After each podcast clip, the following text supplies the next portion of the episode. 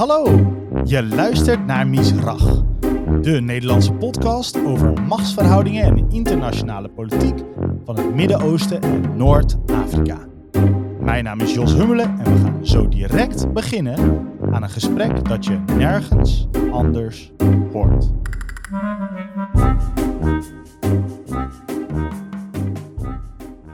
Vaak wordt er gesproken over Israël en de Palestijnen alsof het gaat over wat Israëli's en de Palestijnen zelf willen. Maar voor een goed begrip van wat daar gebeurt, moet je ook kijken naar internationale en de geopolitieke context. Het Israëlisch-Arabische conflict is namelijk ingebed in een bredere machtsstrijd. En grote beslissingen over veiligheid worden vaak genomen in Washington, Moskou, Cairo of Teheran. Vandaag is onze hoofdvraag op welke cruciale momenten bepalen niet de Israëli's en de Palestijnen zelf hun lot, maar werd dat bepaald door grotere geopolitieke krachten ver buiten Israël. Dat doe ik gelukkig niet alleen, want co-host is vandaag Aaron Frieler van Sidi. Shalom Aaron. Shalom Jos, hallo. Geopolitiek is een duidelijke scope van deze podcast, Aaron. Uh, maar een thema wat er vaak doorheen zit geweven is jouw thema, uh, antisemitisme. Hoe belangrijk is dit fenomeen in de geschiedenis van Israël? Nou, ik denk dat het wel een factor is. Uh, Israël ligt in het Midden-Oosten. En het Midden-Oosten is een regio waar uh, ja, vooral in de, de 20e en late 19e eeuw uh, antisemitisme wortel is gaan schieten, kan je wel zeggen. En in hoeverre dat dan echt een, een groot grote rol heeft gespeeld in de beslissingen van, uh, nou ja, van in de regio uh, over, over het Israël. Over nou destijds natuurlijk het willen vernietigen van de staat een aantal keer. Dat, uh, dat is de vraag, maar ik denk wel dat het een rol speelt. Als een van de factoren. Een van de verschillende factoren, ja. De gast is vandaag de fenomenale hoogleraar Bart Wallet. Ja, de eerste compliment heb je alweer op zak. Komen er nog meer, denk ik. um, hij is hoogleraar van de Universiteit van Amsterdam. Uh, hij doseert daar Joodse studies. Dus mocht je een master overwegen, neem dan deze even mee. Had ik dat maar gedaan destijds. Uh, want dan krijg je namelijk les van de heer Wallet. Welkom in deze podcast. Goed uh, hier te zijn. En bedankt dat ik mag tutoyeren. Het thema van je onderzoek varieert van de kleine Joodse gemeenschap van Amsterdam tot de grote pennenstreken in de wereldgeschiedenis. Is dat ook de, de charme van je dagelijkse werk? Uh, ja, zeker. Joodse geschiedenis verveelt echt geen moment. En um, uh, die, die Joodse gemeenschap van Amsterdam overigens was niet zo heel erg klein hoor. Dat was in de 18e eeuw zelfs de grootste Joodse gemeenschap ter wereld. Dus Amsterdam heeft echt een Joodse geschiedenis om, om heel trots op te zijn. En waar ook gewoon nog heel veel werk in, te verrichten is. Maar tegelijkertijd natuurlijk is die, ja, die Joodse geschiedenis is diasporistisch van aard. Dus dat betekent, je vindt Joden over de hele wereld. Um, waarbij ze integreren, waarbij ze deelnemen aan de, de samenleving waar ze wonen, maar tegelijkertijd ook altijd op een, een transnationaal niveau met elkaar verbonden zijn. En ja, juist die wisselwerking hè, tussen uh, aan de ene kant uh, ja, lokaal, aan de andere kant translokaal en transnationaal, ja, dat maakt de Joodse casus zo ongelooflijk spannend. Dus is dat wat je bedoelt met het verveelt geen moment, de Joodse geschiedenis, of zit daar misschien iets meer? Nou ja, dit, dit is een heel belangrijk uh, element. Het, uh, voor mij zit daar ook in dat, dat uh, als historicus is dit heel uitdagend, omdat er gewoon echt nog heel veel werk te verrichten is. He, dus er zijn talloze archieven die eigenlijk nog nooit bekeken zijn. En Noem maar eens eentje. Dat, nou ja, we hebben bijvoorbeeld het archief van de uh, Pukidim in Amarkalim. dat was een, eigenlijk de eerste moderne Joodse fundraisingsorganisatie in het begin van de 19e eeuw opgericht. Uh, waarbij geld uit de hele Joodse wereld, de Askenazische Joodse wereld, werd verzameld, naar Amsterdam ging. En daar vervolgens verdeeld werd voor de Joden in, de heilige, uh, in het Heilige Land, in de vier heilige steden. Uh, en uh, eigenlijk moet je zeggen, gedurende de 19e eeuw was, zat in Amsterdam eigenlijk aan de knoppen over wat er precies in het Heilige Land, hè, in de vier heilige steden, Jeruzalem, Tiberias, Hebron en Svat, uh, wat daar precies gebeurde. Welke ziekenhuizen, welke synagoges, welke scholen daar werden gebouwd.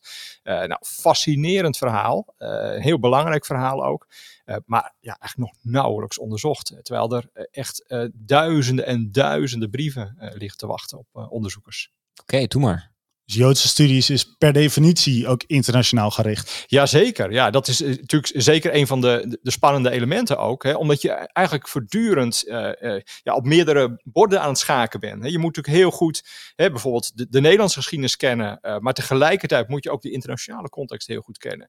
Je moet de lokale taal kennen, maar natuurlijk ook Hebreeuws en Jiddisch en Aramees en soms ook Spaans en Portugees. Dus ehm, ja, de- de- het is in die zin ook intellectueel heel uitdagend, omdat het gewoon heel veel van je vraagt, eh, maar daardoor ook heel veel oplevert. Hoe is jouw Jiddisch? Goed. Goed? Ja. Oké, dan kun je straks even babbelen met Ganna in het, eh in Ja, het Jiddisch. En je, je Ladino? Ladino, eh, nou, eh, eh, ik, ik, eh, ik spreek Spaans Ja. eh, en eh, ik, ik spreek Hebreeuws. Eh, die, als die twee bij elkaar komen, Dan, dan, moet ik zeggen, hè, bedoel, ik, ik, ik luister met enige regelmaat wel naar Ladino-programma's bijvoorbeeld. En eh, nou, ik denk wel dat ik 90, 95 procent wel kan volgen. Oh ja, oké. Ik hoorde dat er een nieuwe Netflix-serie is uit Turkije. Ja, eh, Kulüp. Ja. Waar eh, hier en daar een beetje Ladino in, in zit verweven. Voor de luisteraars, je speelt het als club. Toch? In het Engels heet het gewoon club. De ja. club. Ja. Ja. Ja, dit, dit is een heel mooi voorbeeld hè, natuurlijk van hoe die ehm, eh, Joodse gemeenschap in Istanbul, in Constantinopel, eh, ja, eigenlijk voor een deel natuurlijk tot de dag van vandaag eh, onder meer nog Ladino in, eh, in zijn pakket heeft. Mhm. Ehm, hè, en voor, nog een, voor een ander deel, eh, dat, dat komt in, in deze serie nog niet, niet aan bod, maar dat is ook ontzettend spannend in die Turks-Joodse geschiedenis. Dat is een, een groep ehm, eh, die eh, Joden die in 1666 zich tot de islam hebben bekeerd, zogenaamde Dunmer. Mhm. Ehm, en dat is dus ja, eigenlijk een soort islamitische secte. in ieder geval van buiten zijn ze, zijn ze islamitisch, maar tegelijkertijd he- hebben ze ook al allerlei Joodse gebruiken. En voor een deel gebruiken ze ook nog Ladino. Mhm. Ehm, eh, en eh, ze geloven in Shabtai Tzvi, een, Ja. eh, een, ja, een Messias volgens hen. Ehm, volgens eh, de normatieve Jodendom niet. En eh, in- interessant is van, ik heb twee jaar geleden, eh, en dat is natuurlijk een van de mooie dingen van, van mo- moderne media, ehm, eh, via Zoom een, eh, een, een lezing gegeven voor de Dunmer Mhm. in Istanbul. En ja, die verhalen die je dan hoort en, en hoe, hoe een gemeenschap van mensen die dus eigenlijk al honderden jaren moslim zijn, maar tegelijkertijd nog de slaapliedjes in het Ladino zijn. Ja, dat Ja. is natuurlijk ongelooflijk. Oké, geweldig. Ja, Laten daar we... raken onze expertise veel bij elkaar. Want volgens mij zijn er tot Ah. de dag van vandaag wel eens eh, ja, een beetje complottheorieën en dergelijke Zeker, over de absoluut, over- absoluut. Ja. Dus daar herken ik het dan weer Ja. eh, van. Maar des te beter dat we vandaag jou in de uitzending hebben om, om eh, eh, hè, te kunnen verklaren over, over dit soort dingen. Historici kijken graag naar gebeurtenissen die niet vanzelfsprekend waren, maar ook anders hadden kunnen uitpakken. De geschiedenis van Israël zit daar vol mee. Ik wil even een paar piketpaaltjes slaan met je, eh, Bart. Ehm, want anders verzuip ik, net als in het verhaal van net, totaal onbekend voor mij. Ehm, ik hoorde in eh, je webinar van, eh, van vorig jaar, in de, in de CD-reeks, dat je geen finalisme wilt. Wat is dat, finalisme? Ja, finalisme is eigenlijk dat je de huidige situatie als vertrekpunt neemt. Hè? Dus het Franse woordje fin zit erin. Dus einde. terugredeneert. Hè, dus dat je eigenlijk zegt, het, het, je, je, je pakt het einde als vertrekpunt en je, je kijkt eigenlijk alleen naar de geschiedenis, alles wat toeleidt naar dit doel. Hè? Alsof, en dan ga je eigenlijk ervan uit dat, dat de geschiedenis een soort doel heeft en dat de huidige situatie eh, het zo zou moeten zijn. Ehm, en daardoor hè, eh, sluit je ogen af voor ja, alles wat daarvan afwijkt. Eh, alles wat eh, ook anders had kunnen lopen in de geschiedenis. En hè, voor mij is het heel erg belangrijk om eh, naar de geschiedenis te kijken als een open ruimte. Hè, waarin eh, eigenlijk iedereen die daarin acteert ook, ook handelingsvrijheid heeft. Hè, en ehm, eh, eh, keuzes maakt. En eh, ju- juist door zo naar de geschiedenis te kijken, zie je ook echt dat het op allerlei punten in de geschiedenis er ook echt op aankomt. Op of mensen voor A of voor B kiezen. Eh, en eh, het doet er echt toe. En ehm, de geschiedenis had ook anders kunnen lopen. Nou, zeker voor het, eh, het hele Arabisch-Israëlische conflict en de geschiedenis daarvan. Hè, dan zie je dat heel veel mensen een, een soort idee hebben van ja, Joden en, en moslims, Israëli's en Palestijnen. Ja, natuurlijk kan dat niet samengaan. Hè, dat is een, uiteraard is, daar, is daar conflict. En ehm, het, het kan eigenlijk ook niet anders dan dat er conflict is. En, en dan wordt dat als een soort paradigma gebruikt. En vervolgens naar de geschiedenis gekeken. En dan wordt eigenlijk alleen maar naar de momenten van conflict gekeken.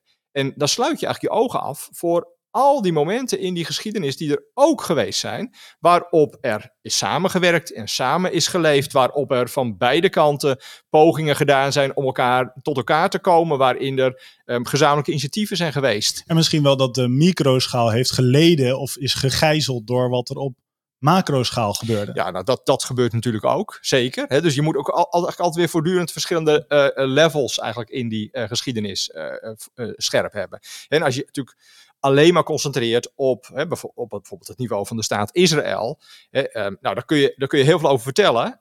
Onder meer omdat die Israëlische archieven ook, ook vrij goed openbaar zijn.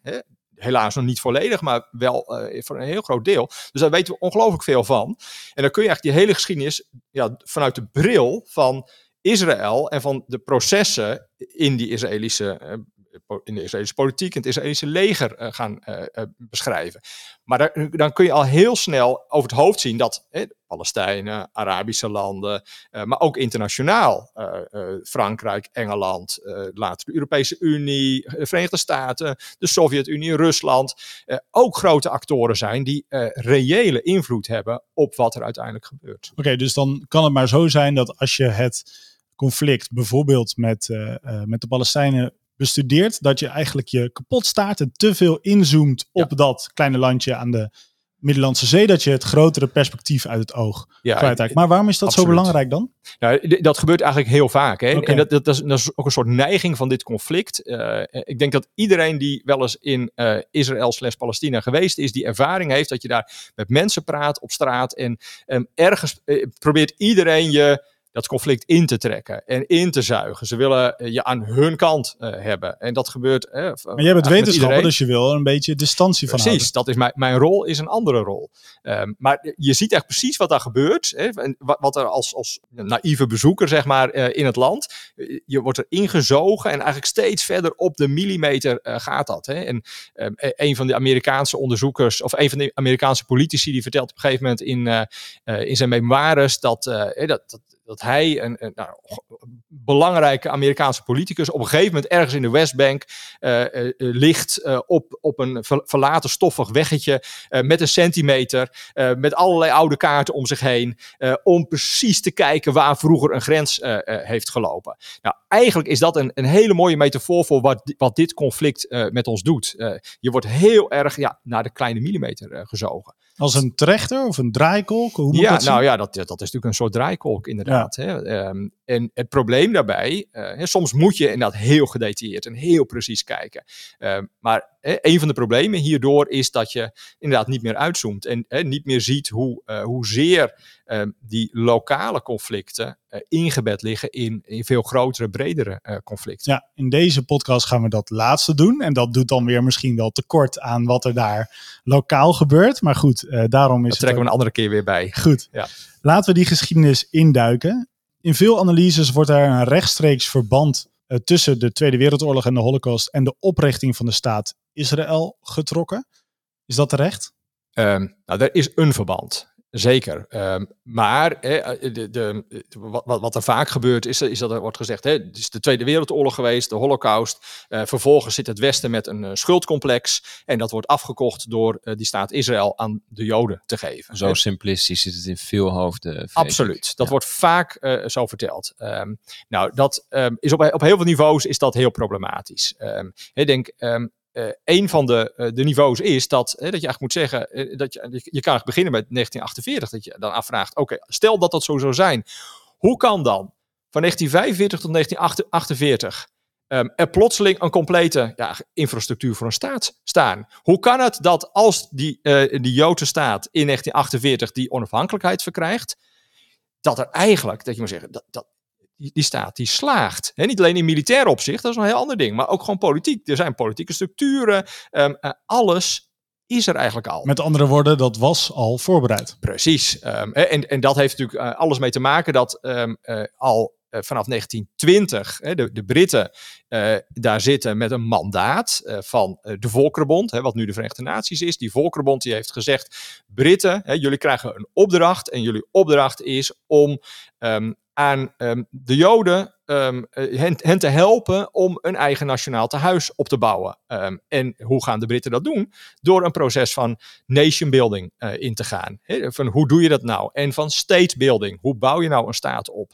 Eh, en die Joodse gemeenschap die stapt in dat traject. En eigenlijk moet je zeggen, aan het eind van de jaren 30 staat die staat er gewoon al. er is een parlement, uh, er zijn um, eigenlijk ministeries die uh, al, al min of meer functioneren. Er is een Joods onderwijssysteem.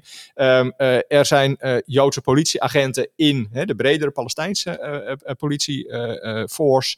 Um, eigenlijk op, op heel veel niveaus zijn die staatsstructuren er al. En, dat, dat, en daarom, eind jaren 30, zegt die Joodse gemeenschap in Palestina ook al voortdurend tegen die Britten: ja, we zijn klaar we hebben eigenlijk alles al. Wat doen jullie hier nog? Uh, want wij willen die staat hebben. en die druk op die Britten van geef ons die eigen staat. Um, kom je belofte na. Die is eigenlijk, al, eigenlijk zo groot dat je zelfs kan zeggen dat um, als de Tweede Wereldoorlog niet gekomen was, dan was die, die Joodse staat er wellicht wel eerder geweest. die, die Tweede Wereldoorlog heeft in zekere zin vertragend gewerkt, uh, omdat de Joodse gemeenschap uh, eigenlijk op het moment dat die Tweede Wereldoorlog uitbreekt, uh, zegt van ja, nu, nu zetten we even een hold op het project dat we hier hebben. En, Want veel Joden gingen natuurlijk toen eventjes weer samenwerken met de Britten. Precies. en die, ik moet zeggen, die samenwerking is, is natuurlijk eigenlijk voortdurend wel geweest hoor.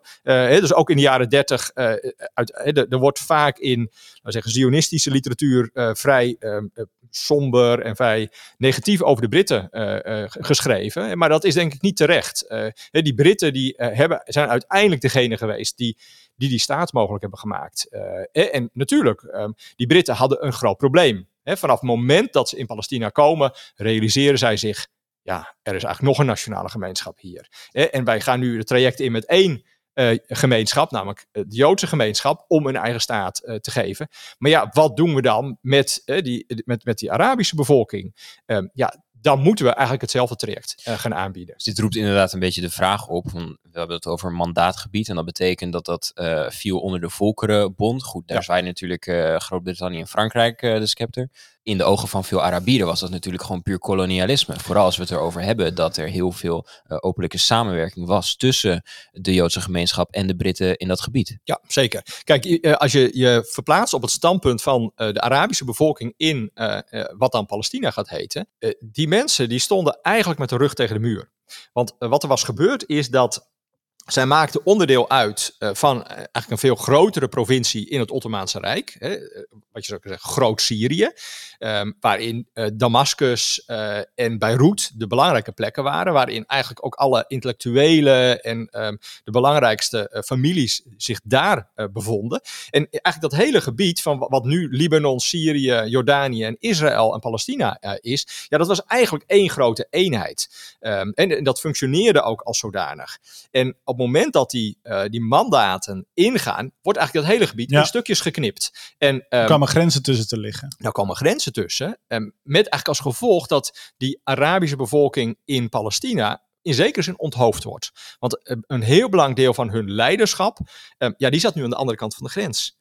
En wat daar eigenlijk achterbleef, hè, er, waren, nou, laten we zeggen, twee of drie vooraanstaande families, um, die nog altijd een belangrijke rol spelen in die Palestijnse politiek.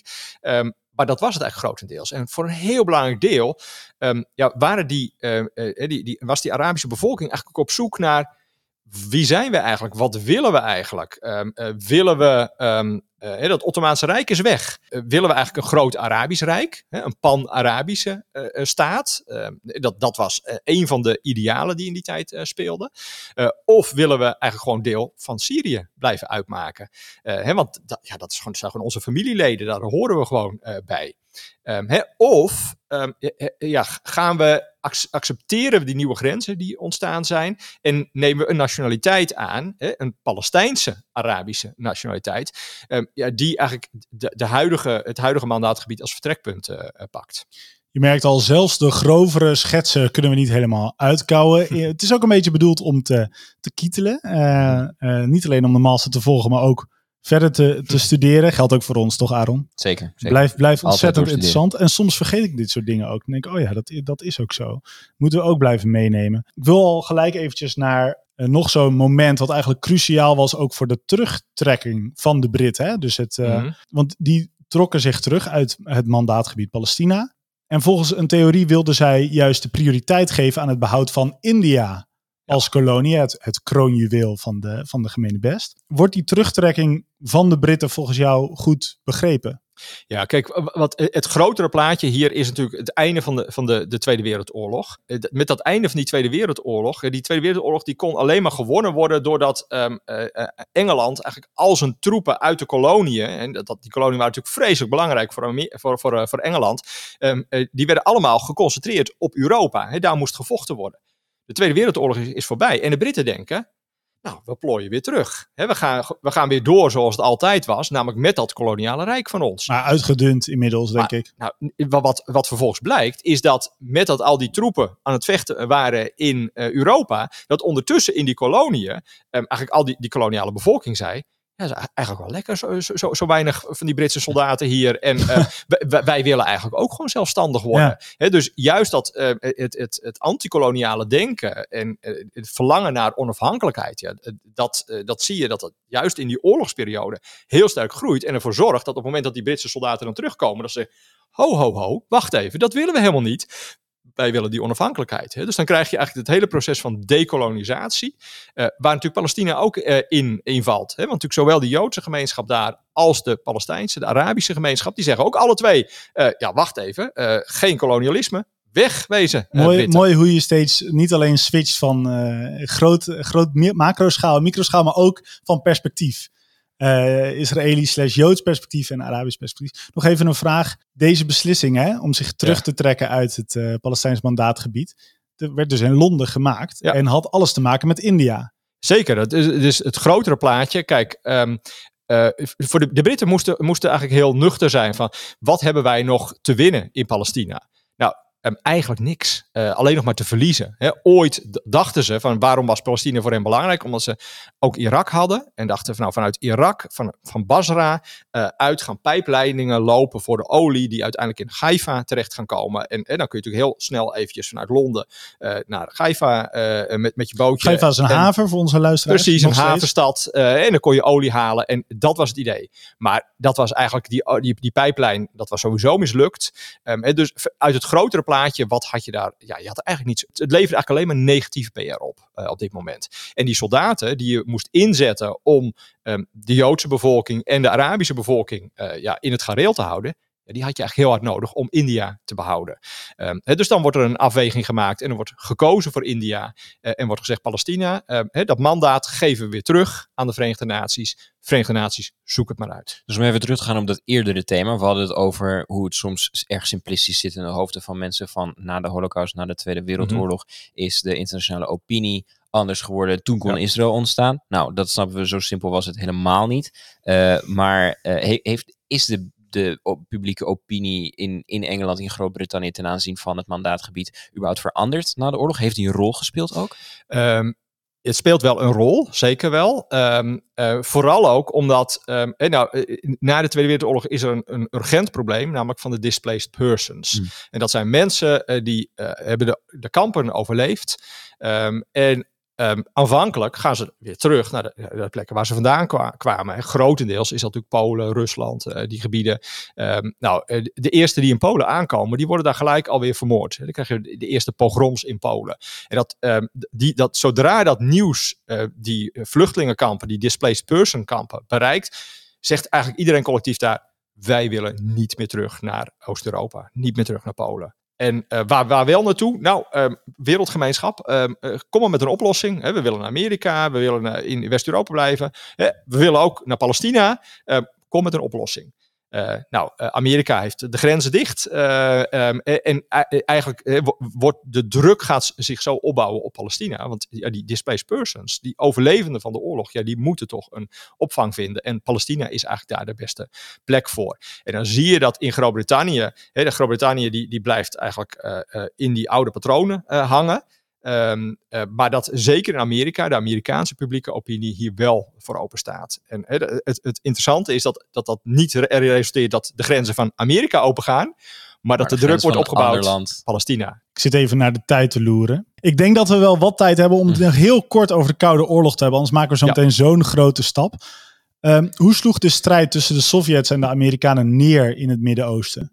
Ja, de Koude Oorlog kun je eigenlijk de betekenis daarvan. Um, op het eerste gezicht zie je die misschien niet. Hè? Heel, ik denk heel veel geschiedenisboekjes over Israël Typisch. en over Palestina. Uh, daar, lees je niet over de Koude Oorlog. Terwijl um, voor het begrip wat daar zich afspeelt zit eigenlijk overal, de Koude Oorlog. De Koude Oorlog is ongelooflijk belangrijk. wat er natuurlijk gebeurt in die, met die Koude Oorlog is dat ja, de wereld die, die komt in een, uh, ja, in een strijd tussen twee machtsblokken, um, waar een soort evenwicht tussen uh, bereikt wordt. En dat, dat is ook waarom we het een Koude Oorlog noemen. dat dat evenwicht is bereikt. En, nou ja, je, zijn, en, dat, en dat zorgt ook voor een een periode van ongekende rust en van relatieve vrede. Uh, maar dat is wel een vrede in angst. Nou, nu zijn er verschillende zones in de wereld die, niet, die, die, die nog niet uitgekristalliseerd zijn. Hè? Europa is duidelijk, daar loopt een, een, een, een grens uh, tussen. Een gordijn. Een gordijn, het ijzeren gordijn. Um, maar nou, er zijn verschillende zones, hè, zoals bijvoorbeeld Vietnam. Um, uh, dat, dat zijn de randen van dat conflict. En eigenlijk daar ontstaan proxy wars, um, waar uh, Amerika en de Sovjet-Unie, um, vaak via bondgenoten, die Koude Oorlog op kleine schaal uitvechten. In het Midden-Oosten? maar dat moet klein gehouden worden. En het Midden-Oosten is zo'n andere regio. En die regio aanvankelijk is, heeft nog geen partij gekozen. Hè. Israël zelf probeert ook nog, nog een heel tijdje eigenlijk beide partijen aan te, te, bij, elkaar te houden. Um, maar dat, dat, dat, kan, dat kan op een gegeven moment niet. En dan zie je dat hè, Israël komt in het kamp van uh, het Westen. Uh, en de Arabische landen, de meeste Arabische landen, kiezen uh, voor um, de, um, de, de, de Sovjet, uh, voor het Sovjetblok. Uh, en dat zorgde eigenlijk voor dat vanaf dat moment het, het Arabisch-Israëlisch conflict uh, een proxy war geworden is van de Koude Oorlog. En dat uiteindelijk Moskou aan de ene kant en Washington aan de andere kant ja, tot over hun oren ook in dat hele conflict hmm. zitten. En dat er eigenlijk niets kan gebeuren in dat conflict uh, uh, al die oorlogen die, die sinds die tijd komen, uh, uiteindelijk worden daar de belangrijkste beslissingen buiten het Midden-Oosten zelf genomen. Ja, goed dat je dat noemt, want ik was het eigenlijk niet helemaal eens met je stelling dat de Koude Oorlog door die dynamiek een relatief rustige uh, periode was. Maar je hebt dan vervolgens toegelicht over die proxyoorlogen. Ja. En die waren dat vaak niet. Hè? De Korea-oorlog, de Vietnam-oorlog. Ja. Dat waren echt pieken in het aantal ja. oorlogsslachtoffers wereldwijd. Ja, ik heb een achtergrond in conflictonderzoek, dus ik ken die statistieken een zeker, klein beetje. Maar goed, die oorlogen rondom Israël, die hebben wij inderdaad ook uh, gezien. En uiteindelijk heeft het ook zich ook daar uitgekristalliseerd. Om terug te gaan op het begin van ons gesprek. Hoe, hoe hoe logisch is dat dan eigenlijk? Nou ja, laten we niet aan finalisme doen, maar hoe, um, hoe vanzelfsprekend dan dat Israël uiteindelijk in het ene kamp terecht is gekomen en de, de, nou ja, eigenlijk alle omringende andere landen in het met andere, andere woorden, had dat ook anders had gekund? Had het ook anders gekund? Ja, dat had zeker anders gekund. De Sovjet-Unie is het eerste land uh, dat Israël heeft erkend. Mm -hmm. Waarom? Omdat ze dachten, uh, Israël rolt onze kant wel op. Want het is ongelooflijk socialistisch land. Uh, en dat is het tot in de jaren tachtig ook geweest. En Laatst veel... ook gezien met de coronapandemie werd dat ook weer duidelijk uh, dat ze dat, dat zo goed konden aanpakken. Had ook ja, dat heeft misschien ook iets met de, met de militaire infrastructuur daar te maken. Verschillende dingen, uh, maar ja. dat verzekeringssysteem, dat is er volgens mij één van. Ja, de, de, zeker. En de Histadroet en de, ja, hmm. precies. Um, dus, dus ja, die, die, het, het, het, dus, ja, de, de Sovjets dachten van nou, wij maken echt wel een goede kans dat ze onze kant op, oprollen. Um, hè, en terwijl aan de andere kant natuurlijk uh, um, uh, Engeland en Frankrijk, die natuurlijk aan de kant van het Westen zitten, natuurlijk nog allerlei koloniale contacten, maar juist ook in die Arabische wereld uh, hebben. Dus dat had ook heel anders kunnen lopen. En vergis je niet, dat is natuurlijk een andere mythe die je vaak hoort, van dat Israël helemaal alleen staat in het Midden-Oosten.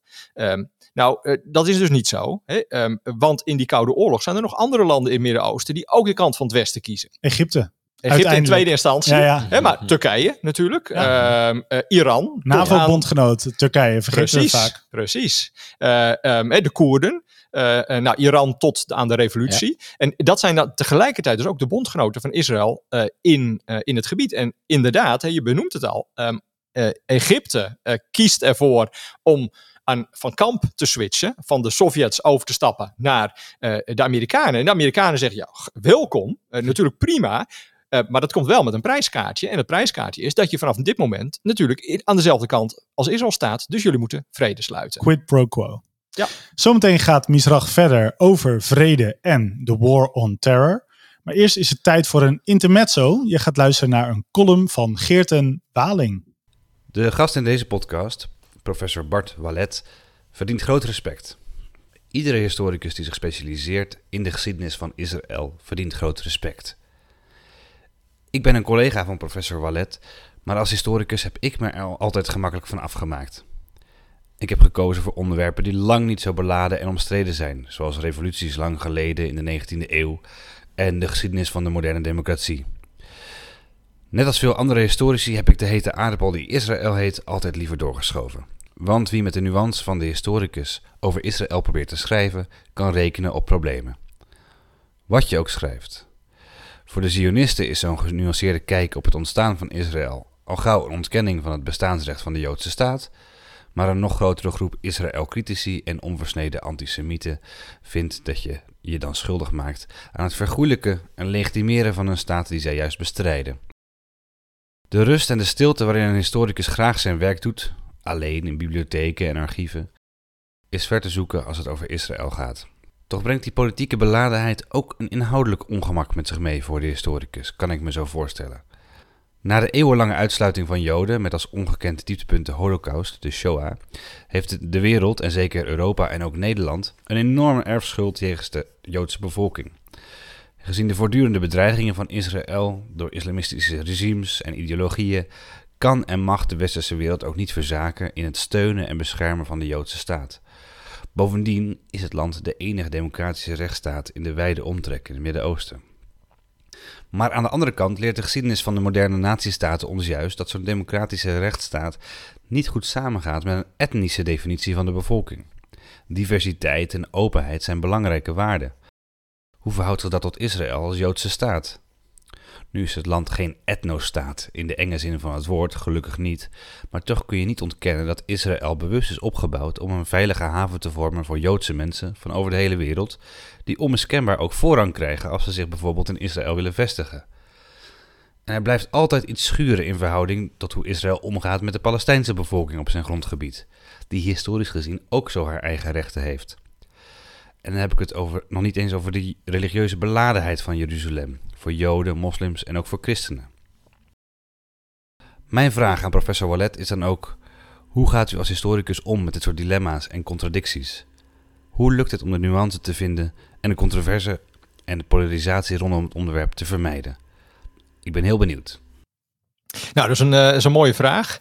Um, ja, uh, hoe, um, hoe, hoe, doe ik dat? Nou, wat, wat, wat mij betreft, uh, ik kies echt bewust uh, een positie als historicus en als academicus. En dat betekent dus dat ik uh, eigenlijk heel geduldig alle kanten in, in dat conflict wil uitluisteren. Iedereen wil laten uitpraten. Ik wil, um, als, ik hier, als ik hier college over geef, zeg ik al tegen studenten, ik wil dat je als je dit college verlaat, dat je de Israëli's beter kan begrijpen en dat je de Palestijnen beter kan, kan begrijpen. En als dat niet zo is, dan, dan heb ik mijn, mijn werk niet goed gedaan. dus je moet, um, um, je moet kunnen begrijpen waarom handelen Palestijnen zoals ze handelen. En waarom handelen Israëli's zoals ze handelen. Um, dus probeer die, de, psychologie aan beide kanten uh, uh, goed te begrijpen. en probeer te zien dat dit een, wat, wat de Duitsers dan zo mooi noemen, een vervlechtungsgeschichte is. Een, een geschiedenis. Die je eigenlijk niet kan vertellen, uh, louter via het perspectief van de ene of van de andere kant. Maar je moet juist de interactie daartussen voortdurend in, in kaart brengen. Nou, dan kan ik me voorstellen dat je neutrale terminologie kiest en ja, zo. Zeker. Maar je blijft toch mens. Hè? Je, je hebt ergens misschien persoonlijke eerdere affiniteit mee of zoiets. Hoe, Ja. hoe, hoe zet je dat dan opzij? Ja. Nou ja, ik, dit, dat is natuurlijk iets wat je, waar je als, als historicus voortdurend eigenlijk tegenaan loopt. Hè. Je hebt natuurlijk eh, onderwerpen waar je eh, eigenlijk heel makkelijk eh, aansluiting bij vindt. En andere, die, die zijn lastiger. Ehm, en wat de training die je dan, eh, die je dan hebt, is, is juist om je eigen blind spots eh, eh, goed in, in, in het oog te krijgen en daaraan te werken. Hè, dus ehm, nou, bijvoorbeeld in, in dit conflict is het zo, hè, ik lees Hebreeuws, maar ik lees geen Arabisch. Ehm, hè, dus ik, ik weet dat, dat ik daar, hè, dat, dus, ik extra mijn best moet doen om te zorgen dat ik het, het scholarship aan Arabische kant, ehm, eh, dat, dat ik dat goed in de vingers heb. Hè. Ook al kan ik zelf al die bronnen niet lezen, maar ik moet wel zorgen dat, dat ik de, eh, de- wetenschappers die daarmee bezig zijn, eh, die dat wel kunnen lezen, dat ik eh, heel goed op de hoogte ben van wat daaruit komt. Dus probeer je eigen blinde vlekken in kaart te brengen en probeer die vervolgens ook te ondervangen. En vervolgens is het natuurlijk altijd zo dat je ehm, de, de, de, de historicus zal altijd een reconstructie geven waarvan je zegt van ik denk dat ik hiermee het beste recht doe aan het verleden. Ehm, ik ben niet bezig om ehm, met een bepaalde politieke agenda of een activistische agenda, maar ik probeer het verleden recht te doen. Ik probeer dat, dat we het verleden beter kunnen begrijpen. Eh, en dat is in zekere zin een bescheiden doelstelling ook. Maar ik vraag me af, ehm, krijg, je, krijg je wel eens kritiek dat je eigenlijk maar deels, hoogstens deels in staat zou zijn om bepaalde dingen, bepaalde zaken in dat gebied, in dat conflict, überhaupt te begrijpen vanwege je eigen achtergrond en afkomst, eh, Nederlands, Europees, ik noem maar iets. Ehm, ja, n- natuurlijk heb je mensen in, in het gebied zelf, hè, die, eh, die, die, die, die wel eens zo reageren van, ja, wat bemoeien jullie je eigenlijk mee? Hè? Ook jullie wetenschappers eh, Ja. van, van buiten. En eh, wij weten echt hoe het hier is. Daar speelt denk ik weer precies hetzelfde een, een rol als waar we het eerder over hadden. Ehm, en natuurlijk is er, een, is er een bepaald recht voor de mensen die daar tot over hun oren in zitten om hun eigen stem te vinden en hun eigen visie te geven. Tegelijkertijd denk ik dat het ook ontzettend belangrijk is dat er juist ook van een afstand naar gekeken wordt. En eh, afstand eh, natuurlijk in academische zin, hè, dus dat je eh, zorgt van, voor een gezonde academische afstand. Maar dat, dat is ook voor, soms ook voor een deel een fysieke afstand. Hè, natuurlijk moet je daar met enige regelmaat komen om de sfeer te proeven en om de nieuwe boeken te kunnen kopen en, en noem maar op. Maar tegelijkertijd, voor mij in ieder geval, is, is, is het een. Ik gebruik eigenlijk mijn Euro- Europese positie juist als een, als een sterk punt. Hè, want dat, dat zorgt er juist voor dat je met iets meer ehm, eh, eh, afstand eh, kan wegen wat, wat daar eh, gebeurt. Hè? En eh, uiteraard, hè, er, er, zullen, er zijn altijd andere eh, visies en ehm, eh, laat, laat de discussie maar, eh, maar, maar doorgaan hè, daarover. Maar ik denk dat juist die Europese blik ehm, eh, nou, ook, ook een hele waardevolle toevoeging in ieder geval is. Oké, interessant. We maken dus even een sprong in de tijd tot na de Koude Oorlog. Laten we weer gewoon over de geschiedenis hebben, toch mannen? Eh, het voelt een beetje brutaal om conflicten als de Zesdaagse Oorlog en de Yom Kippur-oorlog hier onbesproken te laten. Eh, maar ik wil graag inzoomen op een wereld vanaf de jaren 90, wanneer, waarin er niet één enkel overkoepelend conflict is tussen de wereldspelers. De vrede met Jordanië en de vrede met de PLO werd namelijk in die tijd ook getekend. Kan je die dynamiek eh, omschrijven? Ja, ik, ik bedoel, op, op welke manier kwam er blijkbaar ruimte op het wereldtoneel om op lokaal niveau deze stappen te kunnen zetten? Ja, eigenlijk door, doordat eh, het wereldniveau zich terugtrekt uit het conflict. Dat conflict eh, tot 1989, eh, tot de val van de Berlijnse muur, het einde van de Koude Oorlog, is het in de greep van de Koude Oorlog. En zolang die Koude Oorlog duurt, ehm, eh, heeft eigenlijk geen van beide partijen er belang bij dat het conflict wordt opgelost. Want als dat conflict geneutraliseerd wordt, ehm, eh, betekent ook dat of de Sovjetkant of de Amerikaanse kant daar eh, winst eh, bij, eh, bij boekt. Maar op het moment dat die Koude Oorlog voorbij is, wordt eigenlijk in, in die zin hè, dat, politiek, dat politieke conflict, wat het echt is, namelijk een regionaal conflict met de regionale partijen. En dan blijkt hè, natuurlijk dat, dat dat regionale conflict, conflict best op te lossen is. Ehm, eh, dat ehm, ook de partijen in dat Midden-Oosten dat conflict best zelf ook willen oplossen. Ehm, en in 1991 krijgen we notabene een conferentie in Madrid, waar de Israëli's en alle Arabische landen eh, en de Palestijnen allemaal aanschuiven eh, en eh, met elkaar het vredesproces ingaan. En dat kan eigenlijk alleen maar ehm, omdat het een regionaal conflict is, is geworden.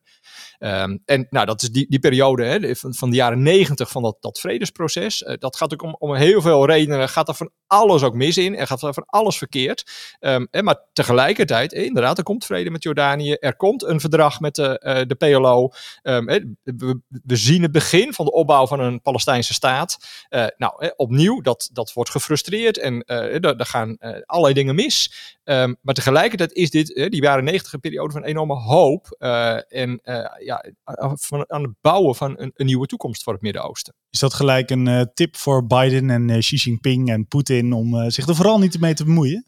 Ehm, nou, dat is, dat de ene kant, inderdaad. Het gaat om hè, dus, eh, de betrokkenheid van buiten op het conflict. Eh, de andere kant is natuurlijk ook dat de, de spelers zelf, ehm, eh, in hoeverre die hun eigen narratives inweven in die grotere narratives. Hè, zolang die Koude Oorlog bestond, was Israël, die presenteerde zichzelf ook als bastion van het Westen.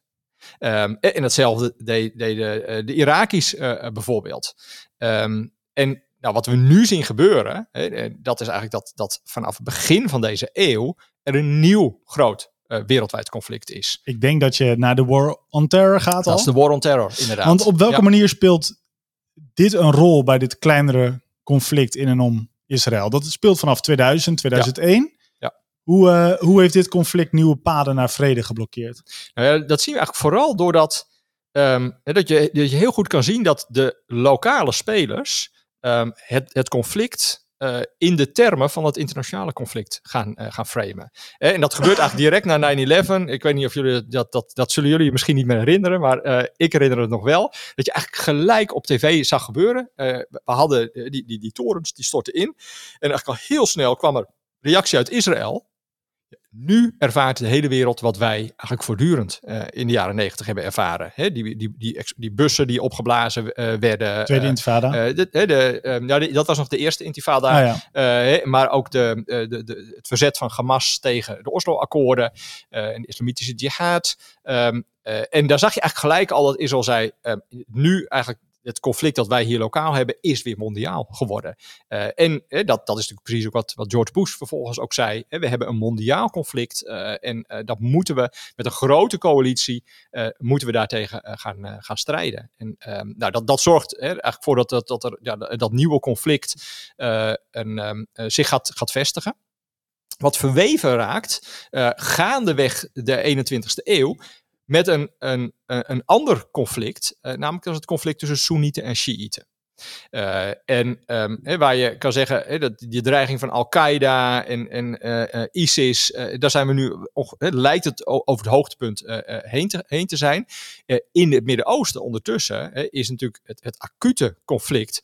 Dat is tussen de Shiïtische eh, Iran en zijn bondgenoten, hè, eh, het, het Al-Assad-regime in Syrië, Hezbollah, Hamas, de Houthis in, eh, eh, in Jemen. Eigenlijk op allerlei plekken hè, zie je dat daar confrontaties plaatsvinden hè, tussen de Shiiten en aan de andere kant de Soenitische alliantie hè, met eh, Saudi-Arabië, met Egypte eh, en met Israël. Eh, hier zie je natuurlijk opnieuw dat Israël eh, weer niet alleen staat. Hè. Ook in dit nieuwe internationale conflict heeft Israël weer bondgenoten in de regio. Voor een deel zijn dat bondgenoten op papier ook.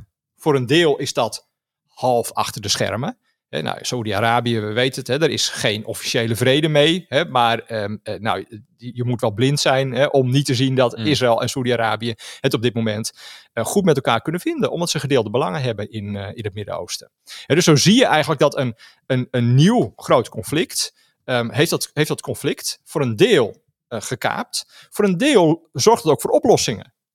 Denk aan de Abraham Accords. Ehm, eh, dat, dat heeft een hele vergelijkbare status als wat we eerder zagen met Egypte. Hè, Egypte ehm, eh, kiest bij de Amerikanen te horen, dan ook vrede met Israël.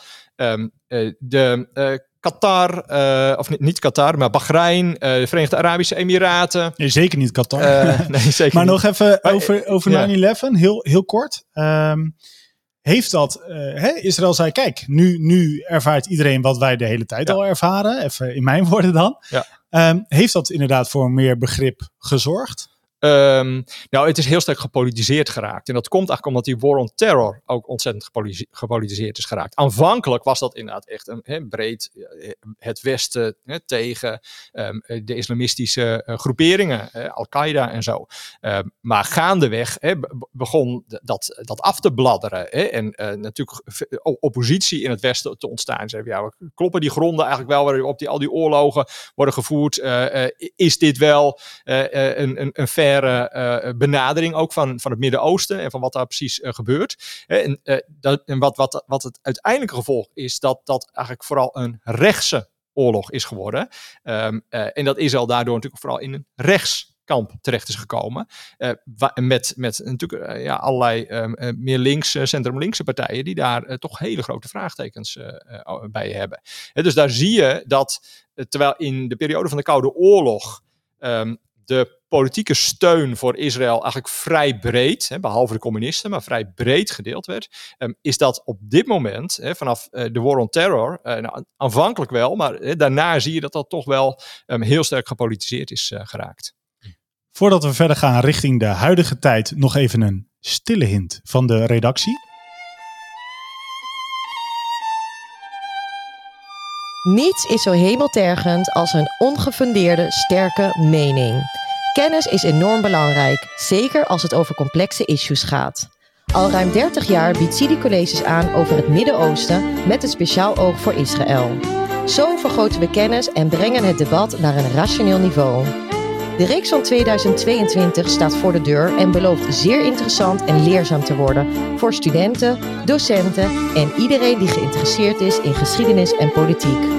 Kijk op cidi.nl/slash agenda en noteer het meteen in je eigen agenda.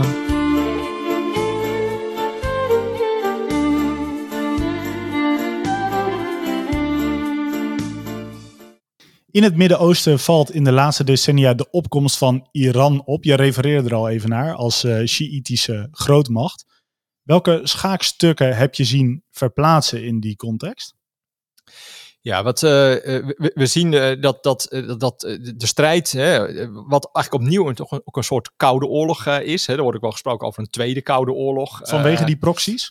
vanwege die proxies, hè, opnieuw. Want kijk, Iran zelf trekt niet ten strijde. Saudi-Arabië zelf trekt niet ten strijde. Hè, dus het, het wordt vooral inderdaad in Syrië uitgevochten. voor een deel ook in de Libanese politiek.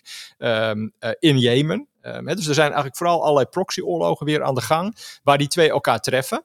Uh, en natuurlijk de, de, de grote angst, is, die, die natuurlijk wel overhangt, is dat dat uh, ja, tot, een, tot een botsing gaat komen.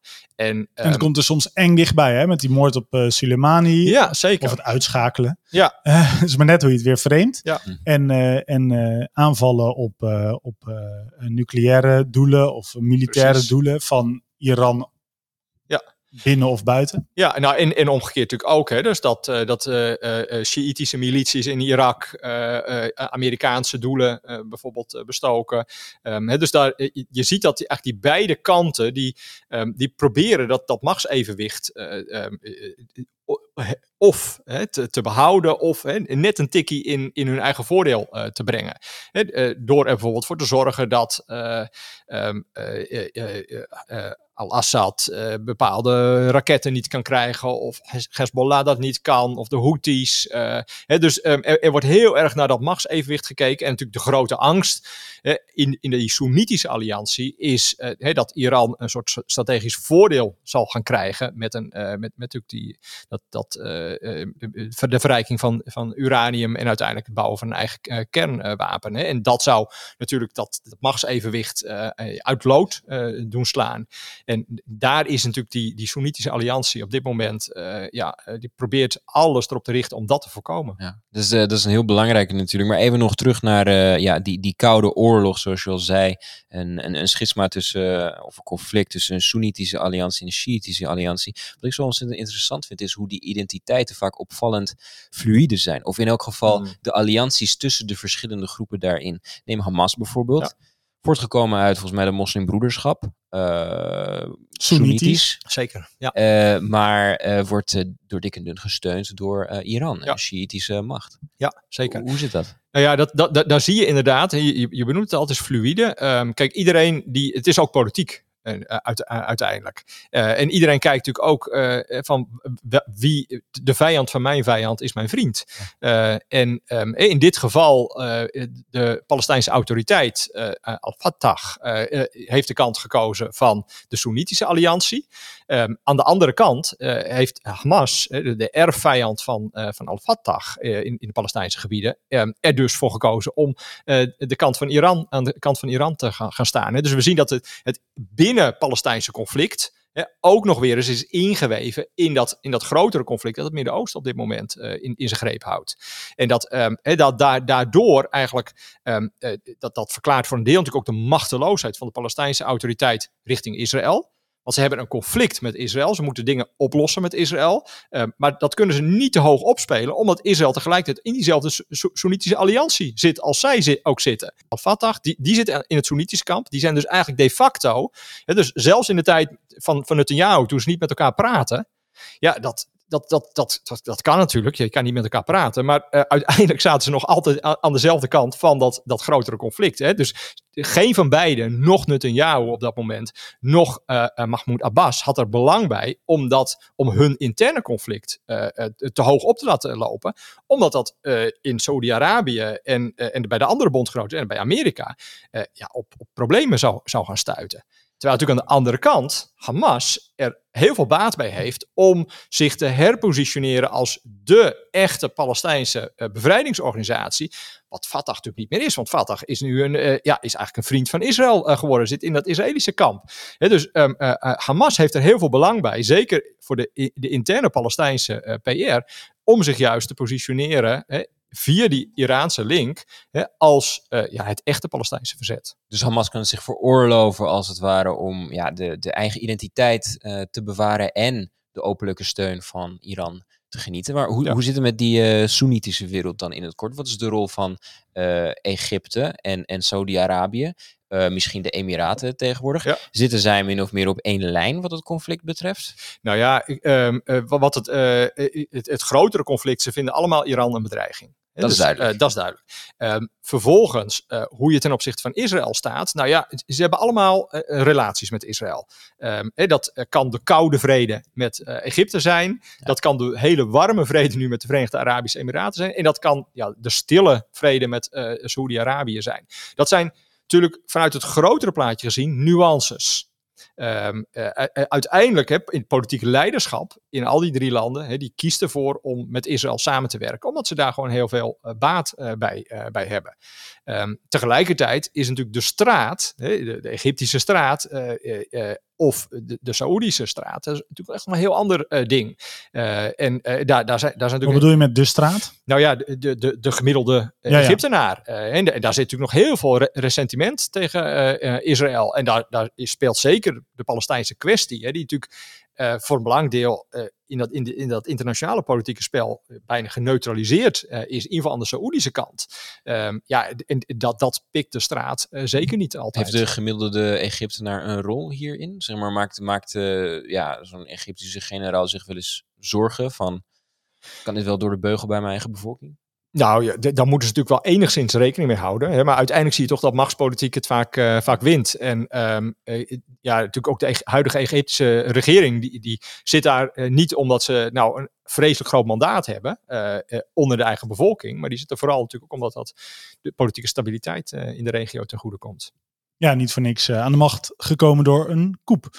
Um, over machtspolitiek gesproken. Mondiaal is de strijd om de apenrots tussen China en de VS losgebarsten. Gelukkig nog niet uh, in alle hevigheid. Ze zijn niet direct slaags geraakt. Maar we zagen bijvoorbeeld wel een uh, uh, economische sancties, et cetera, in het Trump-tijdperk. Um, sinds de pivot to Asia, waarbij de VS haar militaire capaciteiten vanuit Europa en het Midden-Oosten verplaatst richting Oost-Azië, lijkt er meer ruimte te komen voor andere spelers in het Midden-Oosten. Hoe zie jij dat? Ja, je ziet natuurlijk dat uh, China is eigenlijk natuurlijk al heel lang bezig uh, om niet alleen het Midden-Oosten, maar natuurlijk ook in Af Afrika en Latijns-Amerika nieuwe bondgenoten te verwerven. En dat gebeurt natuurlijk vooral via de economie. En nou, dat is, dat is zeker ook het geval in het Midden-Oosten. Dat zie je ook natuurlijk met Israël. Israël die, die wil graag goede relaties ook met China hebben. En je ziet wel dat daar spanning ontstaat met aan de andere kant de, de Verenigde Staten. dus dit is een, een potentiële bron. als dit um, verder op gaat lopen, dan komt Israël in een vergelijkbare positie als Europa komt te zitten. Uh, namelijk Europa wil eigenlijk ook uh, de, de goede economische relaties met China behouden en tegelijkertijd hè, op politiek vlak um, mensenrechten en, en, en zo um, daar, daar kritisch op, op blijven. nou, Israël zit eigenlijk in, zit in een vergelijkbare positie. En het, het wordt nog heel spannend hè, voor Europa en voor, voor Israël um, hè, als, als die, die spanningen verder gaat op, oplopen en als Amerika en China gaan dwingen om, om keuzes te maken ja, wat, wat, dat, wat de effecten daarvan op de regio zullen zijn. Welke internationale speler moet in deze tijd zich geroepen voelen om een tafel klaar te maken voor zowel de Israëli's als de Palestijnen? Um, nou ja, ik, ik denk altijd, uh, de, um, Europa en Europese landen, hè, misschien nog meer Europese landen dan de Europese Unie als, als geheel, ehm, eh, die uh, staan zich altijd op voor om goede relaties aan beide kanten uh, te hebben. Um, en het is denk ik niet voor niets dat de Oslo-akkoorden in Noorwegen gesloten zijn. dat daar voorafgaand natuurlijk besprekingen in Nederland geweest zijn. Um, dus ik, ik kan me best voorstellen dat je misschien als Nederland uh, of een ander uh, Europees land, een rustig Europees land, Zwitserland wat, voor mij, wat mij betreft, de relaties aan beide kanten goed gebruikt om iedereen um, aan, aan, aan, tafel te krijgen. En hè, wat we natuurlijk gezien hebben um, bij hè, Madrid, dat was voor de camera's. Hè, dat, dat was belangrijk om een soort statement te maken, mm -hmm. maar uiteindelijk de echte doorbraak vond in het geheim plaats. Um, uh, in die hotelkamers in, uh, in, in Oslo. En uh, nou, ik denk dat, dat, dat de regio ongelooflijk baat bij zal hebben als, als zo'n geheim kanaal opnieuw opgestart wordt. en er toch pogingen in ieder geval ondernomen worden om dat, het, het, dat, dat conflict uh, uit dat, die, die huidige verwevenheid met, uh, met, met de, de, de, de, de, grotere geopolitieke uh, spanningen te, te, te, te, te proberen te trekken en, en tot een neutralisering te komen. We hebben daar als wereld baat bij. Zit het er misschien ook een beetje in met een nieuwe Israëlische regering en met veranderingen ook in het Midden-Oosten? Ja, ik denk dat het voor de, natuurlijk uiteindelijk vrede is goed voor iedereen. Uh, vrede is goed voor uh, mensen in het Midden-Oosten, de vrede is goed voor Europa en voor de rest van, uh, van de wereld. ik denk dat dat voortdurend als een paal boven water moet, moet staan. Um, natuurlijk wil je dat het op zo'n manier gebeurt, dat um, beide partijen zich veilig voelen en beide partijen ook de ruimte hebben om hun eigen identiteit te ontwikkelen. En nou, ik denk, de formules daarvoor liggen al lang allemaal klaar. Iedereen die in, in dit conflict betrokken is, die, die weet ongeveer wat, um, uh, wat de oplossingen uh, zijn. Um, uh, maar het komt vooral aan de politieke wil. En die politieke wil, nou, dat is spannend. Hè. We hebben een nieuwe Israëlische regering, die natuurlijk intern ongelooflijk divers is en juist op dit punt verdeeld is. Um, uh, maar die wel een andere toon aanslaat uh, dan we natuurlijk uh, lange tijd hebben gehoord. en nou, het, het zou mooi zijn als aan de Palestijnse kant hè, daar ook een, een nieuwer, jonger, um, jongere generatie gaat komen. Um, en dat, dat, dat daaruit een, een nieuw vredesproces zou ontstaan. Dus als ik even mag invullen, we durven misschien toch wel positief te eindigen en te hopen dat nu of binnenkort uh, dat soort geheime besprekingen weer van de grond komen? Um, het, het, heeft kans van slagen op het moment dat grote spelers als Egypte en Saoedi-Arabië uh, zich daar ook achter gaan, uh, gaan stellen. Hè? Dus juist die regionale kaart uh, ook gaan uitspelen en um, gaan helpen. Met name natuurlijk die Palestijnse autoriteit. Hè? Die heeft een, een, een gezagscrisis, um, maar die moet ondersteund worden door de bredere Arabische wereld. En ja, dat zou tot een doorbraak kunnen leiden. Oké. Okay. Aaron, jij hebt een klein klapblokje voor je. Wat neem moest je... van jou. ja, klopt. Wat heb je opgeschreven? Ja, ik, ik voel natuurlijk een vraag van je aankomen. Ja, wat heb je meegenomen uit deze aflevering? Ja, dus, ik vind het een beetje, een beetje flauw altijd, want ontzettend veel. We hebben niet voor niets een heel, heel uur, uur staan. Ja, maar staan ik zag praten. af en toe wel je mond open, openstaan. Ja, ik wil ook meepraten natuurlijk. nee, ja. ik bedoel, zo van, oh, echt? Oh, ja. ja, nee, ik, um, ja ik, ik zie mezelf soms ook een beetje als een hobbyhistoricus. En ik kijk heel graag uh, op, op die manier naar, uh, ja, naar actualiteiten, naar lopende conflicten. Ik ben altijd benieuwd naar waar komt dat dan vandaan. Ik denk dat het ontzettend belangrijk is om te begrijpen, om er überhaupt een uitspraak over te kunnen doen, uh, iets kunnen analyseren of een politiek standpunt te, in te nemen, moet je natuurlijk goed weten waar iets überhaupt vandaan komt. En dat, daar zijn wij ook mee bezig, Jos. Daarom hebben we Bart uitgenodigd. En ik denk dat dat een schot, schot in de roos was. Kijk, um, we willen geen finalisme. Hè? Veel dingen die, die ja, ontwikkelingen waarmee het zover is gekomen, de situatie nu, die waren helemaal niet uh, vanzelfsprekend. En uh, ja, we, we zijn nu weer in een, in een wereld waar ontzettend grote verschuivingen plaatsvinden, volgens mij. Dus om uh, maar te veronderstellen dat dingen ja, doorkwakkelen zoals ze nu gaan, in de regio breed, maar ook in, in Israël en de Palestijnse gebieden concreet. Ik denk dat dat een fout is en ik denk dat, dat, dat er heel grote veranderingen zouden kunnen komen. En zoals we Bart hebben horen zeggen, dat, dat kan negatieve gevolgen hebben voor conflictbeheersing, conflictoplossing. maar er kunnen ook zogeheten windows of opportunity in zitten. En ik denk dat internationaal politiek leiders daar heel goed op moeten letten. Ik had van tevoren verwacht dat het een aflevering zou gaan over de geschiedenis en waarbij de internationale geopolitieke situatie steeds heeft voorkomen dat er vrede is. Maar dat bleek toch wat hoopvoller en optimistischer te zijn. Bedankt, hartelijk bedankt voor je komst, uh, Bart Wallet, hoogleraar van de Universiteit van Amsterdam, Joodse Studies. De volgende keer spreken we Dirk-Jan Epping van Ja21. Maar tussendoor plannen wij ook onze korte podcastserie Misrach Metze. Dus hou ons in de gaten. Bedankt voor het luisteren naar deze aflevering. We willen de positie van Israël in de regio beter begrijpen en vandaag hebben we daar weer een stap in gezet. Vind Misrach op Spotify of je favoriete podcast app of ga naar ons moederschip sidi.nl. Raad deze podcast aan bij familie en vrienden. Tot de volgende keer.